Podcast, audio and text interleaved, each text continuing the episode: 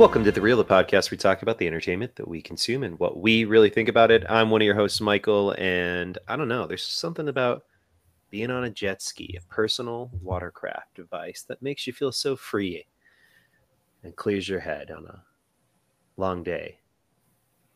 But uh, this week I'm joined by my co-host friend and the man that uh, will just do it again and again until he gets it right or has an existential crisis. Jesse, how you doing, Jesse? I'm good. Uh, sometimes both of those things occur simultaneously, and that's when things get really freaky.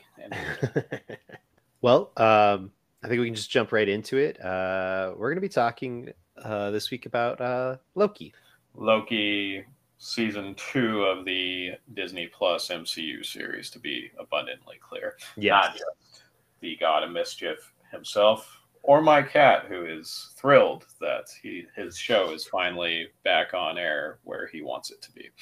Yes. Uh, for those that don't know, uh, Jesse's cat Loki uh, yells at us so much for not talking more about his show. Upset about that. Upset the door is closed somewhere in the house and he can't be curious in there. You know, this and that. Yeah, yeah. Basic uh, cat things, right? yeah extremely common cat behavior. Uh, cat owners know. yeah, man. Um, when season one aired, I hadn't, um, you know, that I had several major life changing events in a row at that time, and I fell behind on my consumption of media. But you had watched season one, so you kind of you kind of carried us on that last episode. So I'm hoping to reciprocate a little this time. I don't know if you have to reciprocate that much, Jesse. I was, you know, just enjoying a good uh, TV show. So I was more than happy to talk about it. And it was a good TV show. And I came to that same conclusion after I did finally catch up. And I believe it was the second MCU series on Disney Plus because WandaVision was first, right? Mm-hmm. Yeah, I or think maybe, so. Or was it even third? Was it after Falcon and when the Winter Soldier? I don't. Hold on. Let me see. Sorry, right. I should have looked this up before we started, but the fact that it's this difficult to find is not a great sign for the current state of the MCU. Um, I believe. Okay, I got it. It was third after WandaVision and the okay. Falcon Soldier. All right. Oh, it came out in June. No wonder I didn't see any of it for a while. All right. So we have that answer now. Good. So it was the third show released on Disney Plus under MCU. The uh, WandaVision, pretty good. I remember enjoying that and talking about that with you. Falcon and the Winter Soldier, a little slower, but had some compelling elements. And this was a couple of years ago, back when the MCU was still riding a decent amount of momentum coming out of Endgame.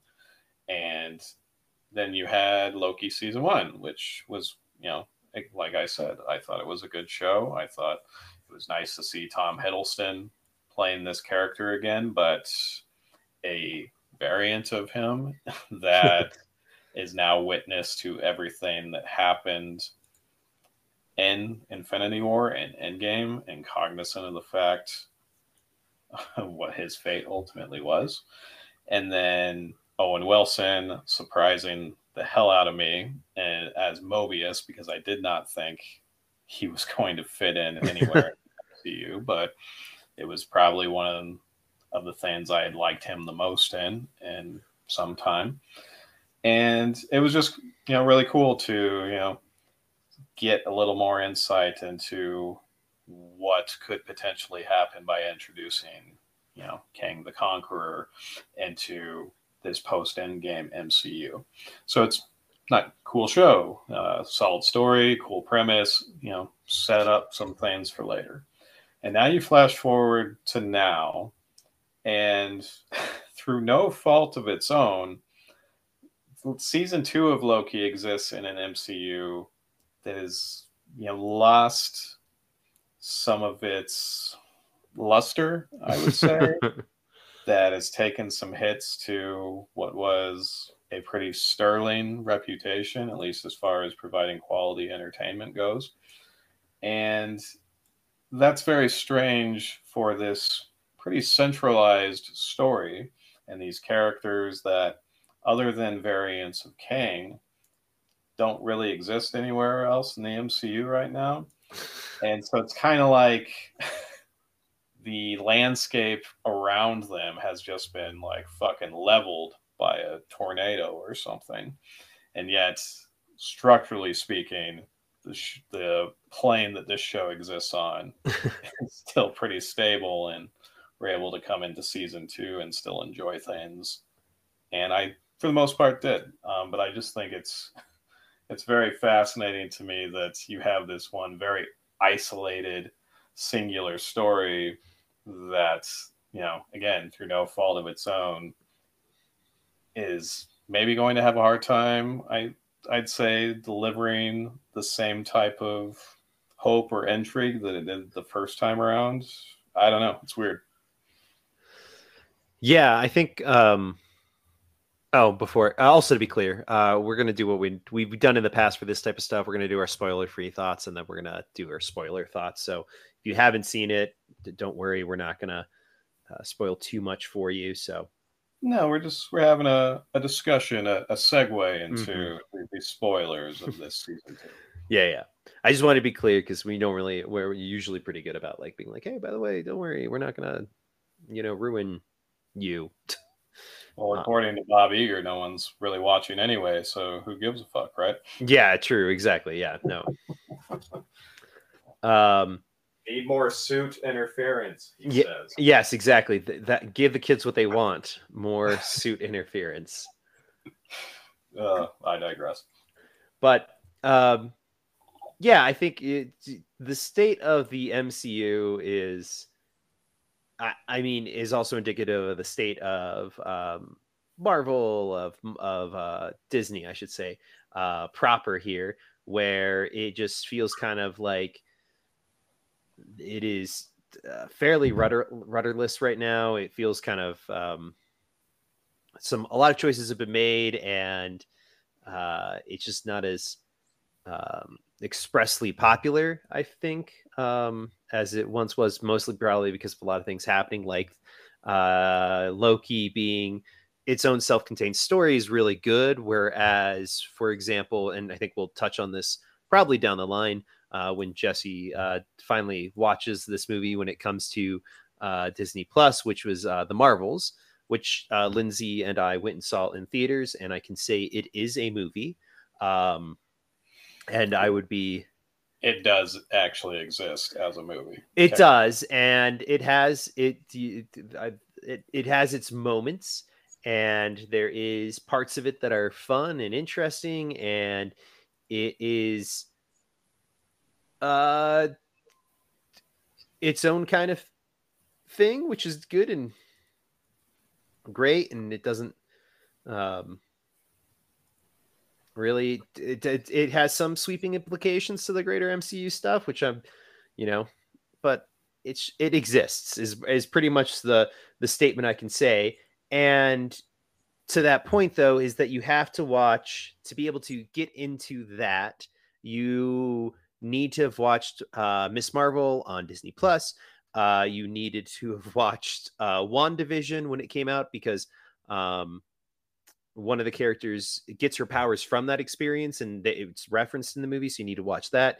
Uh, there's also kind of allusions to um, yeah secret invasion in there. Uh, it's it that's in there. So there's like all these things and you it's almost like true comic books where you have to you get in a a major event and then you have to read several different comic books to be able to get the full story or wait until they break it all down in a graphic novel later where they combine it for you.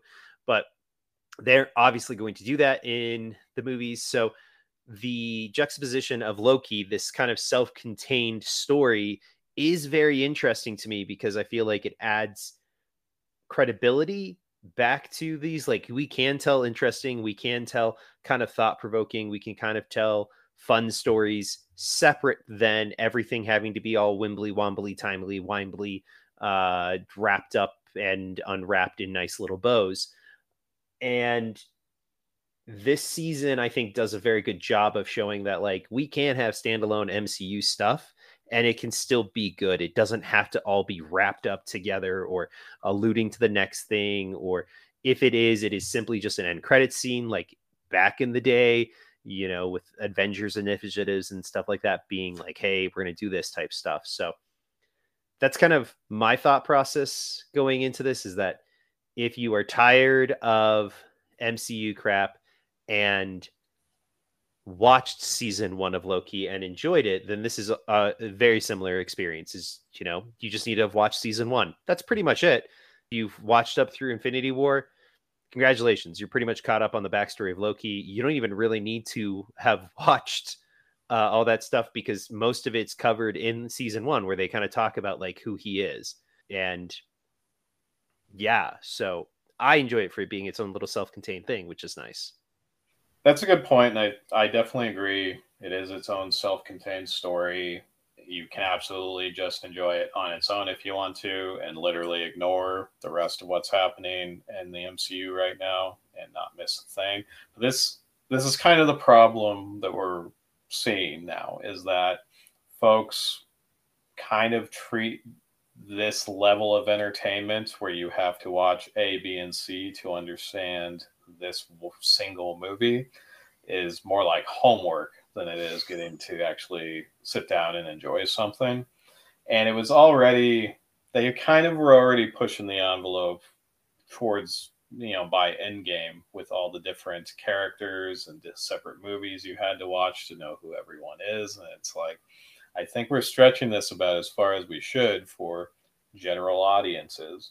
And then you have the introduction of Disney Plus, which not everyone has. You have the fact that there was a worldwide pandemic that shut movie theaters down for a good stretch. And now, in the wake of the pandemic, a lot of folks are just waiting for streaming because they either don't care enough to pay to go to the theater or quite simply can't afford it. So there's that wrinkle. Then you have the fact that Jonathan Majors, who portrays Kang the Conqueror, has found himself in some hot water lately with some pretty damning allegations. And all this is to say that I enjoy Loki as a show. I'm glad it exists. I'm glad they got to do season two and presumably finish their story. But it's hard to get that excited at the outcome of this show or what it could potentially mean going forward because it's we just don't really know how much any of this is going to matter or be maintained in the wake of the fact that you know the marvels was a colossal bomb and a new low point for the mcu from a financial standpoint so i actually just wanted to point something so i i don't disagree with you on it not being as successful for an mcu movie but mm-hmm. i was seeing an interesting thing that was talking about the fact that people are sh- like crapping on the Marvels for not being as successful as other Marvel movies, but then also saying it's like not it's just like doing bad, but in comparison to several other what to be considered higher quote unquote, this is kind of back to that whole like cinema not cinema uh, argument. Sure. Um, you know, but um Napo- the movie Napoleon and also the was the flowers? Sorry, the Ridley Scott movie. Uh, the Killers of the Flower Moon. Oh, um, sorry, this I heard Napoleon for some reason. Oh no, no, no. Yeah, so no, there was, no, but that's just what I'm pointing out is that there was Napo- the uh, movie Napoleon. Yeah, so people were talking about the fact that n- narrative, and I'm not saying it's incorrect or anything else like that. And I do agree that the Marvels movie is not as successful as previous uh, MCU stuff. That's like a whole different thing. But people, I've been seeing people pointing out that it's like it's the worst, it's terrible, it's very bad, it's bombing at the the um, movie theater and stuff like that, where the similar movies uh, coming out around the same time. We look at the Kill- Killers of the Moon, uh, Killers of the Flower Moon. Uh, his box or his budget was 200 million its uh-huh. box office is 154 million currently as it stands, right. and the Marvel's budget was um looks like potentially 274 million and its current box office is 197 million. The, sure.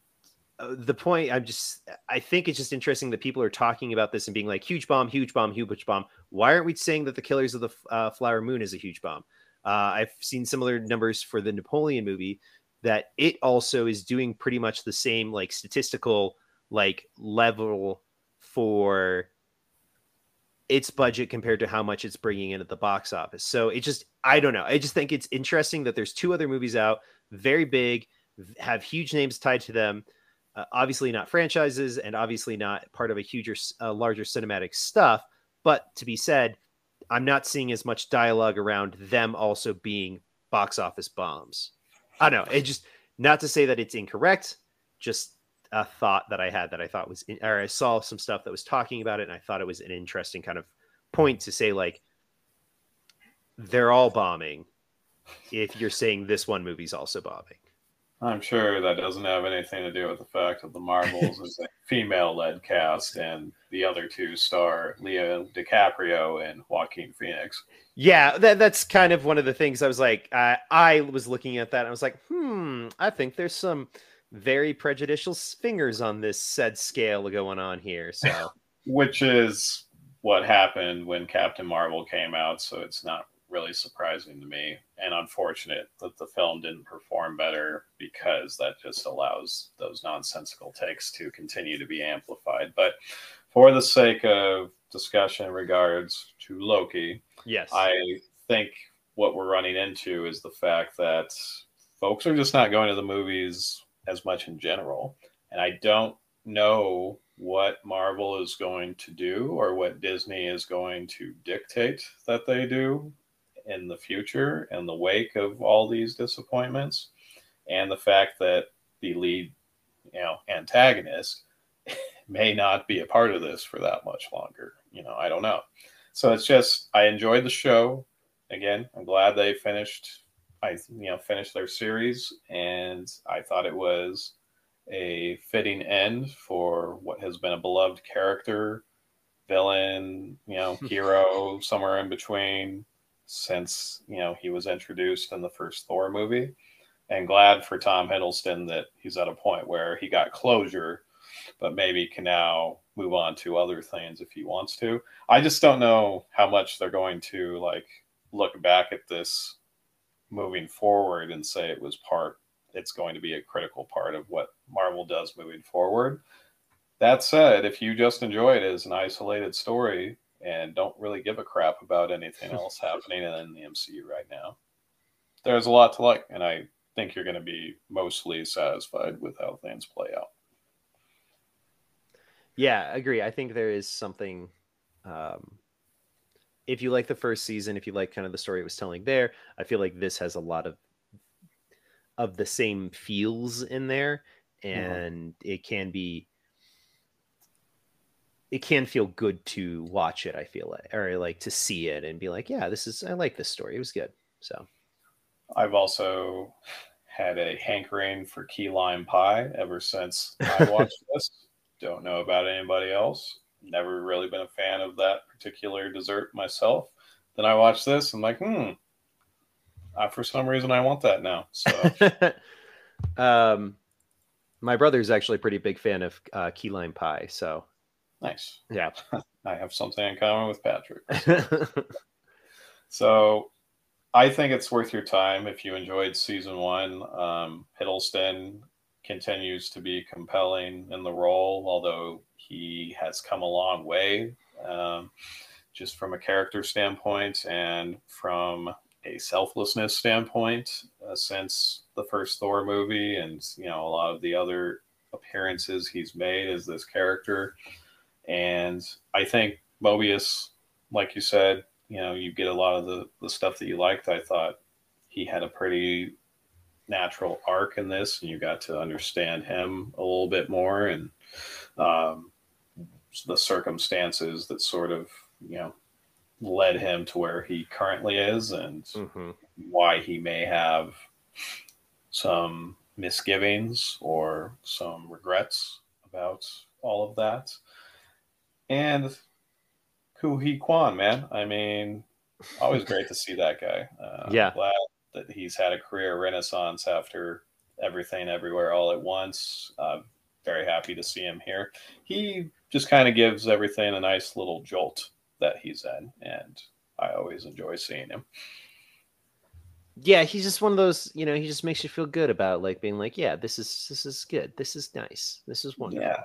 Yeah. He's like a warm blanket. Yeah. Nice to see the guy. Um, those were the standouts to me. I thought Sylvie's arc was a little weak compared to season one. I didn't feel like she was driving the story as much as she was in the first season, uh, despite the fact that she had a pretty critical role. That may have something to do with the fact that Mobius got a little more of that shine and focus for his character in this season, but that was just one of my observations. I mean, it's kind of interesting you talk about that. I think her, uh, her her arc was just as bad as her hair was in this uh, season. it was just I like Lindsay talked about it. She was like, I just can't take her seriously. Like that haircut is so bad. And I was yeah. like, yeah, it is pretty ridiculous, unfortunately. I, yeah. And maybe that was kind of their intent was they were positioning her a little bit more just kind of as a static antagonist sort of character to what Loki and his friends were trying to accomplish. But I don't know. I just I thought her placement was a bit odd. I didn't hate her necessarily, but it was kind of a forgettable part of the season to me, especially since I was curious about what she was going to be up to after season one. Um, as for Jonathan the Majors as Victor Timely, correct? Uh, yeah, I think so. I just Timely's. I think just Timely. Yeah, I mean, I can just call him that. I think. Yeah.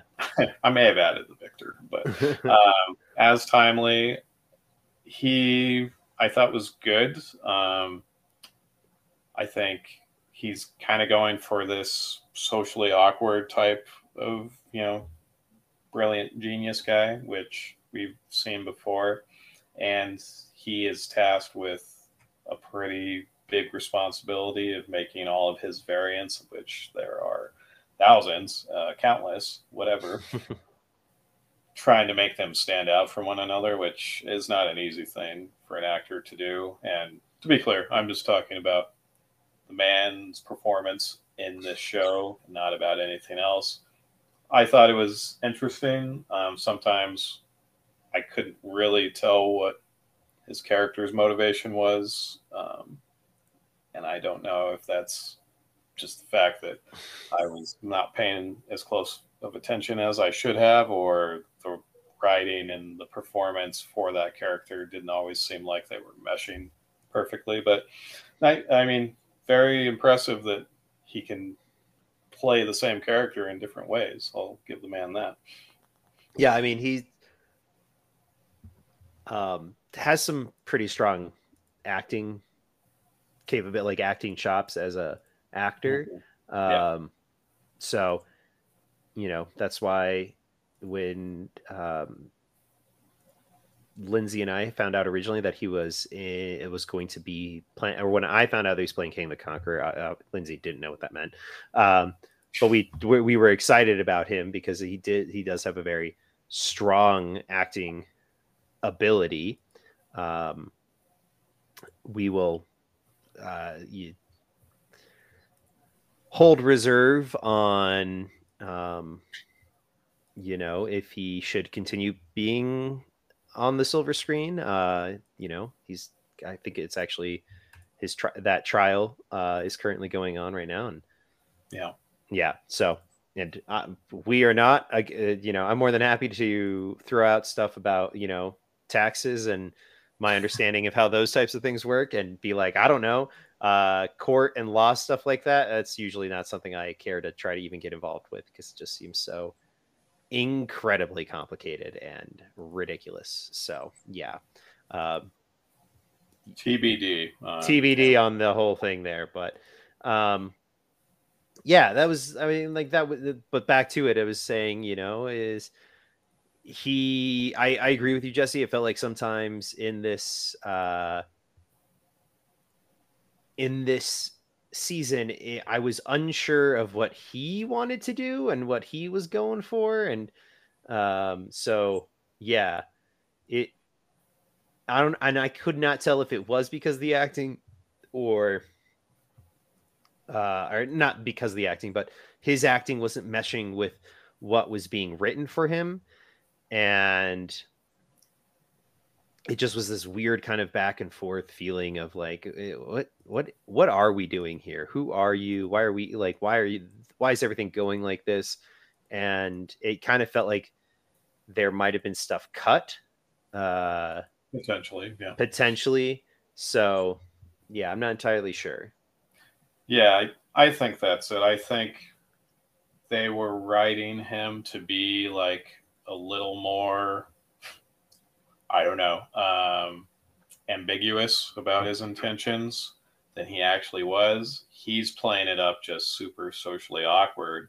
And then where we get does not necessarily follow what they were putting down. But um, no, I, I, you know, again, kudos to the performance itself for just you know, the complexity of what he's trying to do. I would say overall, season two probably not as strong as season one, but I again I I enjoyed it. It's six episodes, maybe should have been longer if things were cut, but uh, we've had that conversation a hundred times it seems, and that's just Disney Plus. So, yep, unfortunately. yeah, I think I've danced around my true thoughts about as much as I can, unless you had anything non spoilery you wanted to point out. Um, no, I think I think uh, it did a good job. You know, it was uh, for this Agreed. for what it was, for where we are currently with a, so many of the other things in the uh, MCU world and everything else along those lines. I I think it was really at a good kind of a good middle ground. Not not too crazy, not too wild, introduced just enough. Uh, parts of the story were still just like, what the hell's going on? But that's also kind of what the low. I mean, you know, if you're going to be doing uh, time travel and uh, you know alternate worlds and uh, dimensions and all that type of stuff you know you're just going to have to kind of accept the fact that you're going to get maybe lost time or two and be like what the what did i just watch um so yeah time travel is always tricky and yet studios insist on playing around with it endlessly so yep i mean it's a cool concept so i can't i can't fault them but yeah you, you better have a clear freaking idea of where you're going to wind up then, or else you can get lost so easily. Oh yeah. yeah. But nevertheless, though, uh, I think we can. If you want to move on to the next uh, portion, Jesse. Yeah, it is still you know a pretty recent show, so spoilers from here on out. You've been warned. Uh, I loved when they were at the carnival and Loki notices the Norse gods, the sculptures or the carvings or what they were. Yeah. And it's just pointing out all the things that are wrong with how his dad and his brother look. It's it's pretty great. Yeah, and there was even something that kind of talked to uh, one of the characters he talked about, uh, or one of the gods he referenced, actually has a like a storyline in the comics, and so some people are thinking that that's going to be uh, like is like, ooh, they're going to be bringing in this this guy or something like that. So that was kind of an interesting uh, little thing. Little Easter egg there, but um, no, I I always enjoy the moments where, despite you know the kind of limited runtime and the fact that stakes are pretty high in season two, from episode one to episode six, I always enjoy when they allow Hiddleston to just let Loki make observations in the world that he's currently existing in because his wit and his ability to get you on his side, even if he's just being a bit uh, sensitive about what he's griping about. is a fun quirk and one that I never get tired of seeing. Yeah. but yeah, spoilers. Do you want to talk about where he ultimately winds up and what that looks like, or would you rather start somewhere else? Yeah, sure. We can uh, we can try to talk about where he ultimately ends up. Um, you, might you, sure? to, you might have to explain it to me a little bit. I think I mostly understand what happens here, but essentially, um, his glorious purpose or whatever he says or however he describes that um, ultimately winds up being he's the one that is able to bring back together all the different timelines and i guess find his true purpose as a god by remaining there forever as this new tree of time of sorts. yeah, so I think it's kind of uh, so in the in the comics recently, he's had his name origin kind of kind of changed. He is no longer just a god. Uh, he used to be you know, god of mischief, god of um, evil for a period of time, um, the uh, god of uh, gender fluidity at one point. Not not actually the guy of gender fluidity. He just um, he he was he was a lady for a bit um, in the comics. Um, cool. So again, going to point out Disney, you do not get credit for making the first, you know, gender fluid character. Doesn't count for you. You don't get ownership of it. Don't give them credit, people. It's one of my pet peeves. Just got to always point that type of stuff out that they don't get credit for these things. Uh, but he um, is now the god of stories, if I remember correctly. So he kind of is now that kind of explains it's kind of hand wavy, explainy why he's uh, like sometimes the bad guy and sometimes the good guy and sometimes the maybe good guy until he's the bad guy or bad guy until he's the good guy or secretly been working um, to protect the world all along type stuff. Um, it's kind of just an exp- explanation for them to be like, yeah, he's the god of stories. He's just making the best possible story he can.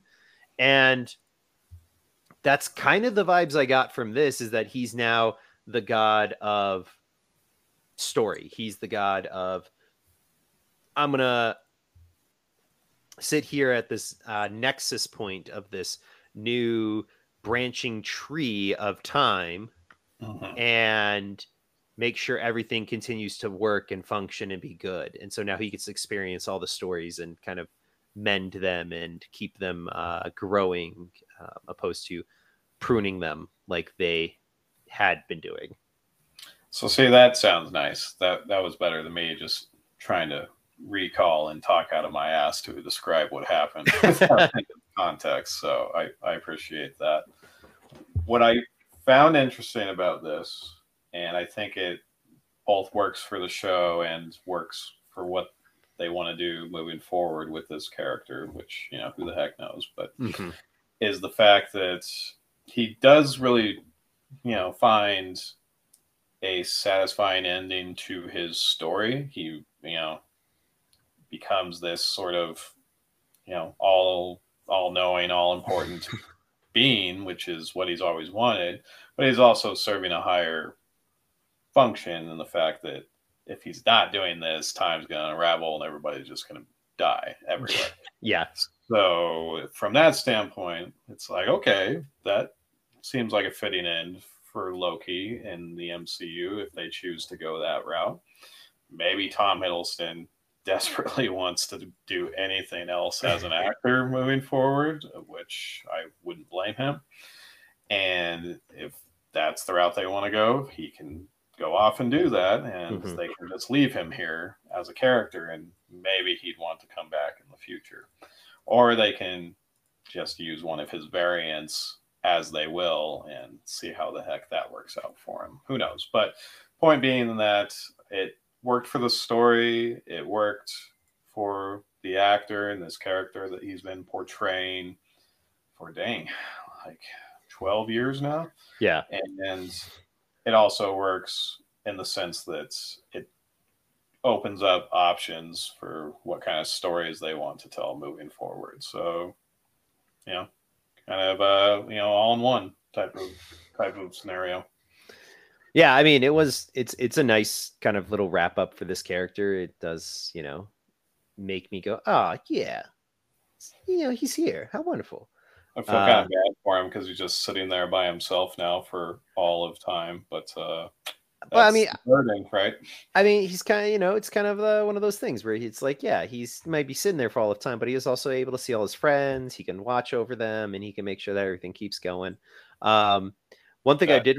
That just sounds like he's going to get into mischief and look at things that he probably shouldn't. Yeah, I mean, it's very. uh It, it gives very Watcher feels uh to me. Ah, um, yeah, that's true. Yeah, so which is which is you know fun, kind of fun, kind of fun. Um, but yeah, I I think it's it's it was a kind of a nice little wrap up to the story. It made me go, yeah, now, and I do agree with you. It gives us the ability for like maybe the TVA to continue being a thing uh, mm. with different characters and stuff like that, like uh, you know, Agents of Shield type feels um, or you know we, we can just leave Loki sitting there, or a, another one of his variants can show up, or you know we get uh, a, you, you know Loki uh, alligator Loki all over again. So yeah, yeah.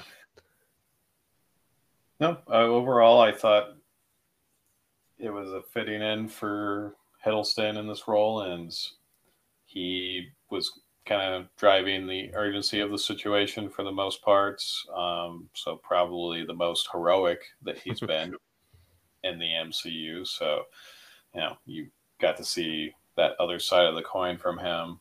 You also got to see, you know, Mobius and Owen Wilson's character dealing with some shit and not as eager to see things through as Loki was in some cases.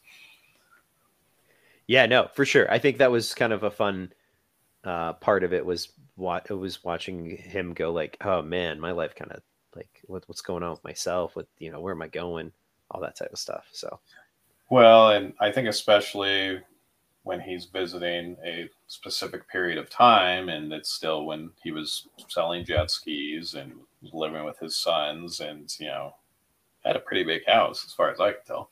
Uh, and I think maybe just reckoning with the fact that he was stripped of this life and not really given the opportunity to make his own decision. And it's kind of that whole, you know, free will versus purpose uh, or destiny type of conversation that you see in these superhero stories sometimes, where it was the fact that he didn't really get to make his own choice to be where he is currently, even if he knows what he's doing in the TVA and helping Loki is important. But yeah, kind of got stripped from him and been without it, you know, for who knows how long at this point.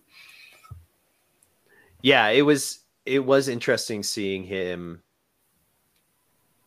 kind of you know come to terms with the whole like you know like what, what I had kids, and yeah. where, what's going on with that now, and what does that mean for me going forward?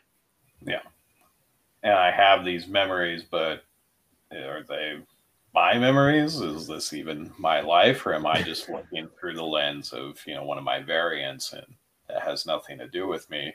But if that's true, why do I have all this knowledge that I don't need or want? So yeah, it's it's a more layered character than I think he's played in a while. I haven't kept a super close eye on his filmography, but one of my reservations about Owen Wilson being cast in the MCU is in a lot of his movies, and this is not a criticism, this is just, I think, the way it was. He plays a similar character in these romantic comedies to the point where I don't really see a character. I just see Owen Wilson being kind of the carefree, down to earth, eh, it's all good, you know, type of guy. yeah. Uh, who's charming, the girl in the end. And it's hard to see past that when I see him play that 10, 15 times. So it was nice to see him flex his muscles a little bit more in something like this to the point where I was very glad that he got cast in it and you know had the opportunity to be in this singular story where he got to explore that character a little bit more as opposed to what happens sometimes in the MCU where you get cast but you're really just kind of there for a specific point in the story rather than to be a fully fleshed out character. Yeah. And so that that was a nice opportunity for him and I thought he did well with it and I hope to see more of that from him moving forward. Yeah, I think um I think Mobius was one of the better parts of the story uh for this one specifically. Um I did feel like it was he got I, he got fleshed out a little bit more. I felt like a lot of the other characters in this kind of unfortunately took back seats uh, and i still just not entirely sure how i feel about them. Not the greatest feeling in the world uh, after everything is said and done. Uh, i thought the beginning of the season was a little weird to me. Um, sure. the whole like but a- anti or the weird like the weird like vying for power thing felt weird to me. Um, i wasn't entirely sure what was going on with that and i did not enjoy that specifically speaking Oh, like the first part of it with like the whole the other TVA people, like kind of. Oh, right, Yeah. right. Loki, Mobius, you know me. No, I don't know who you are. Yeah.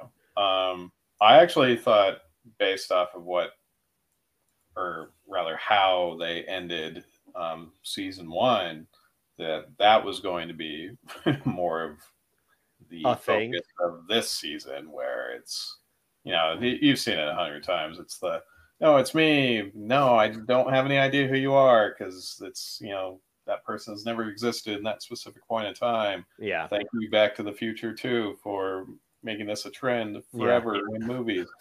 But um, I thought they were going to run with that. I don't, like to your point, I don't really like that you know type of trope because it's been done poorly so many times. So I was glad that they acknowledged it and then it was over. we could do literally anything else.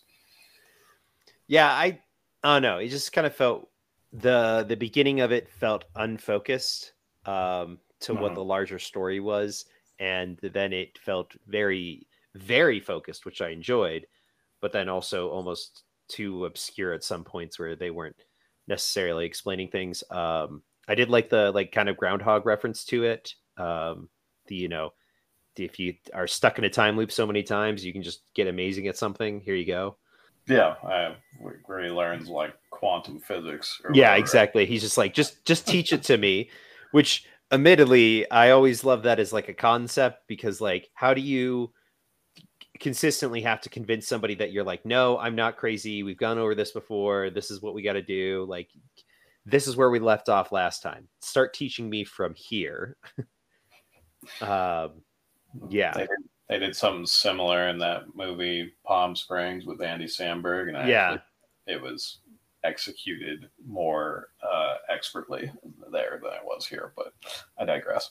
um, yeah, it's that's always a fun thing. Um, the character who becomes kind of all knowing about you know what is possible with like each choice that is made, and then Mhm.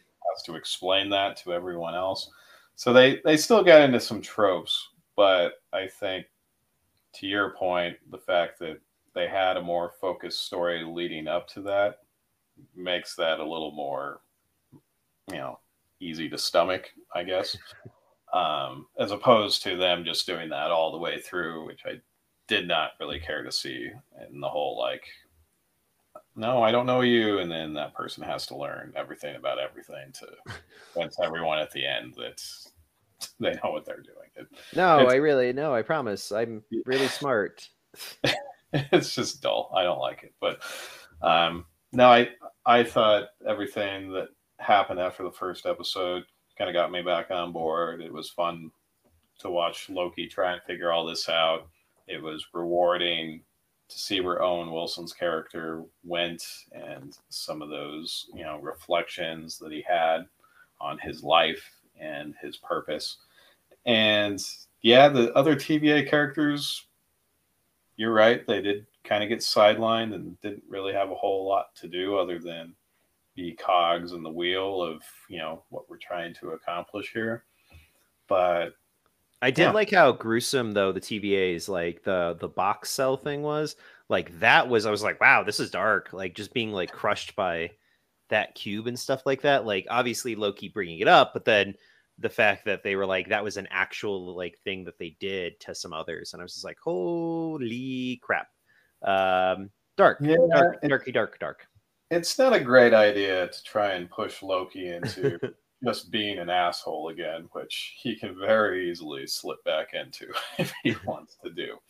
Uh, damn not the strategy I would choose. But no, that I thought that looked very cool visually. I haven't really seen anything quite like that before, and yeah, how terrifying to just be gradually compressed into nothing. well, it makes me think of, um, I mean, you know, again, thank you, uh, media, for giving me irrational fears. But that's like um, the 13 Ghosts. There's like that. There's a scene in that that has that. Um, where the guy's getting crushed behind a plate glass window, which I'm just like, oh my gosh, what a uh, no, it's not a guy, it's um a lady. I can't remember exactly. Um, but he she gets crushed between two plates of glass in that, and I'm just like, oh, that is uh, new fear unlocked. Thanks. Um, are you claustrophobic now? I'm not claustrophobic necessarily, but the idea of being like inexp uh, like just like a pneumatic device crushing me is just sounds terrifying because it is a pneumatic device. It does not give a crap about my tiny human body. So it will go until it can't go anymore and usually that means when it hits something that is immovable which i am not. I am squishy i'm a squishy flesh bag uh we should be dead quickly. I, I, I don't think you would. I think it would it would take a very long time unless it was a fast one. I, you just get it's going to slowly slowly slowly do it and then you just got to experience that slow crushing pain until eventually it does kill you which yeah. you know yeah so that sounds rather unpleasant then it, eh, yeah exactly that's why they did that and i was just like okay thanks thanks thanks loki uh, i appreciate the the vision uh, or the, the the thought of that uh, being added back into my fears. Great. Wonderful. That is just that little aspect of his character though where yeah like i said if you push him too far he will absolutely do something that diabolical to somebody who annoyed him or who you know unrightfully challenged him or called him out or slighted him whatever yep. the case so i thought that was fitting. that was nice to see i never like to see like i understand the fact that he's you know on a more benevolent side of his character right now, and he's trying to do the right thing, trying to make amends. That's great. I like to see that for his arc. That doesn't mean that he doesn't have some of those other sides of him, though, where, oh shit, I shouldn't have pissed him off. uh, he should still be formidable and someone to be feared in those situations. Yeah. So I'm glad when they don't lose sight of that because I think then you're not doing justice to who the character actually is. He's just fulfilling this role in your story. Mm-hmm. And he, Hiddleston's just really good in those scenes, so they should never not give him something like that if he's playing Loki. Yeah, he's just a, a solid actor, I think. Yeah, in that way. So yeah. As far as Timely goes, it's weird to me that they tried to make his intentions seem ambiguous and then he's just kind of playing the character as brilliant you know wants to help but is socially awkward and you know great in the scrap as we saw many times um, and then at the end he's just on board with everyone else and helping out and you know there's not yeah anything else to that. And that's like, well, that's just kind of weird because that's not what y'all suggested a few episodes ago when we first met him. yep. He he seemed kind of maniacal, and then also uh, the clock being, you know, being being uh, being in love with him was kind of weird. That one I didn't enjoy. that was I mean, creepy, yeah, but also, who cares? I, I guess respect the fact that they're doing that style of animation where Who Framed Roger Rabbit, right? Where it's yeah, with live action. That's I, you know, if you want to try and do that, great. But yeah, I not not a huge fan of that character, and also someone who I thought was going to be a little more devious, and ultimately was not. Yeah, I mean, don't get me wrong. The uh, I really want a gif of her like, uh, her her like being deleted or whatever, and she's like, I, uh, I just wanted to tell you, I I you're never gonna be like him. I was like, wow, dark, cool. so so some of that stuff just did not work i think the way they had intended. Like you mentioned maybe some things got left on the cutting room floor in which case i still do not understand why we're only doing six episodes when we clearly need more to actually execute and you know execute these stories the way that the writers are intending to and that the director wants to because there's no reason why that shouldn't be a thing. but, you know, this is all just to say I think we're pointing out some of these things that didn't work as well just to uh, underscore the fact that it wasn't quite as good as the first season, but it was still enjoyable. Yeah. Things could things I think could always be better with a lot of these, and unfortunately we keep getting into these moments of like I think they're trying to pump out too much on Disney Plus uh too fast and it is I find to be frustrating that it feels like we are not caring about taking the time to set these up properly. Right. I think the best thing I can say about season two of Loki is that you can finish season one, go right into season two, and you don't, you're not really going to have a hard time following along, or at least not because you haven't watched any of the other shows or kept up with the recent movies. Your ability to follow the story kind of depends on you and, you know, how much you're enjoying what they're putting down. But it's singular, it's self contained. You can go from A to B and, you know, have the same experience as anyone else. Yeah. Which I hope they do more of moving forward because we need to get back to having some more cohesive storytelling. We need simpler forms of continuity. We need, you know, to get back to having characters that people want to see, like Loki, so that when you want to do these huge crossovers, these huge payoffs, like Avengers Kang Dynasty or whatever it's called. I have a hard time with a lot of titles still. But um, when you want to then, you know, have this shared universe spectacle, you're going to have, you know, the audiences behind you because they are interested to see these characters come together. But you can't have that without first giving people things that are easy to follow, you know, eh, characters who are easy to root for, etc. And it's just too much going from this show to that show to I need to watch all these shows over here to understand this movie. It's it's absurd, quite frankly. So make it simple, you know, get back to basics, and I think you can right the ship here because we need more characters, you know, like Loki, who we don't know when we're going to see him again. So, yeah, very true. But yeah, I mean, I think that's that's all I got. It's it's it's good if you like if you liked season one. I think you're gonna like season two. Um, and yeah, you may find that you have a new obsession with key lime pie, and also I want that break room that has all the different selections of pie at the place I work. Uh, I, I, want to be able to go there, not every day because you know uh, metabolism is a thing of the past, but uh, maybe on a Friday that would be nice. Fair, fair. But yeah, I agreed. I think it's worth your time if you like season one.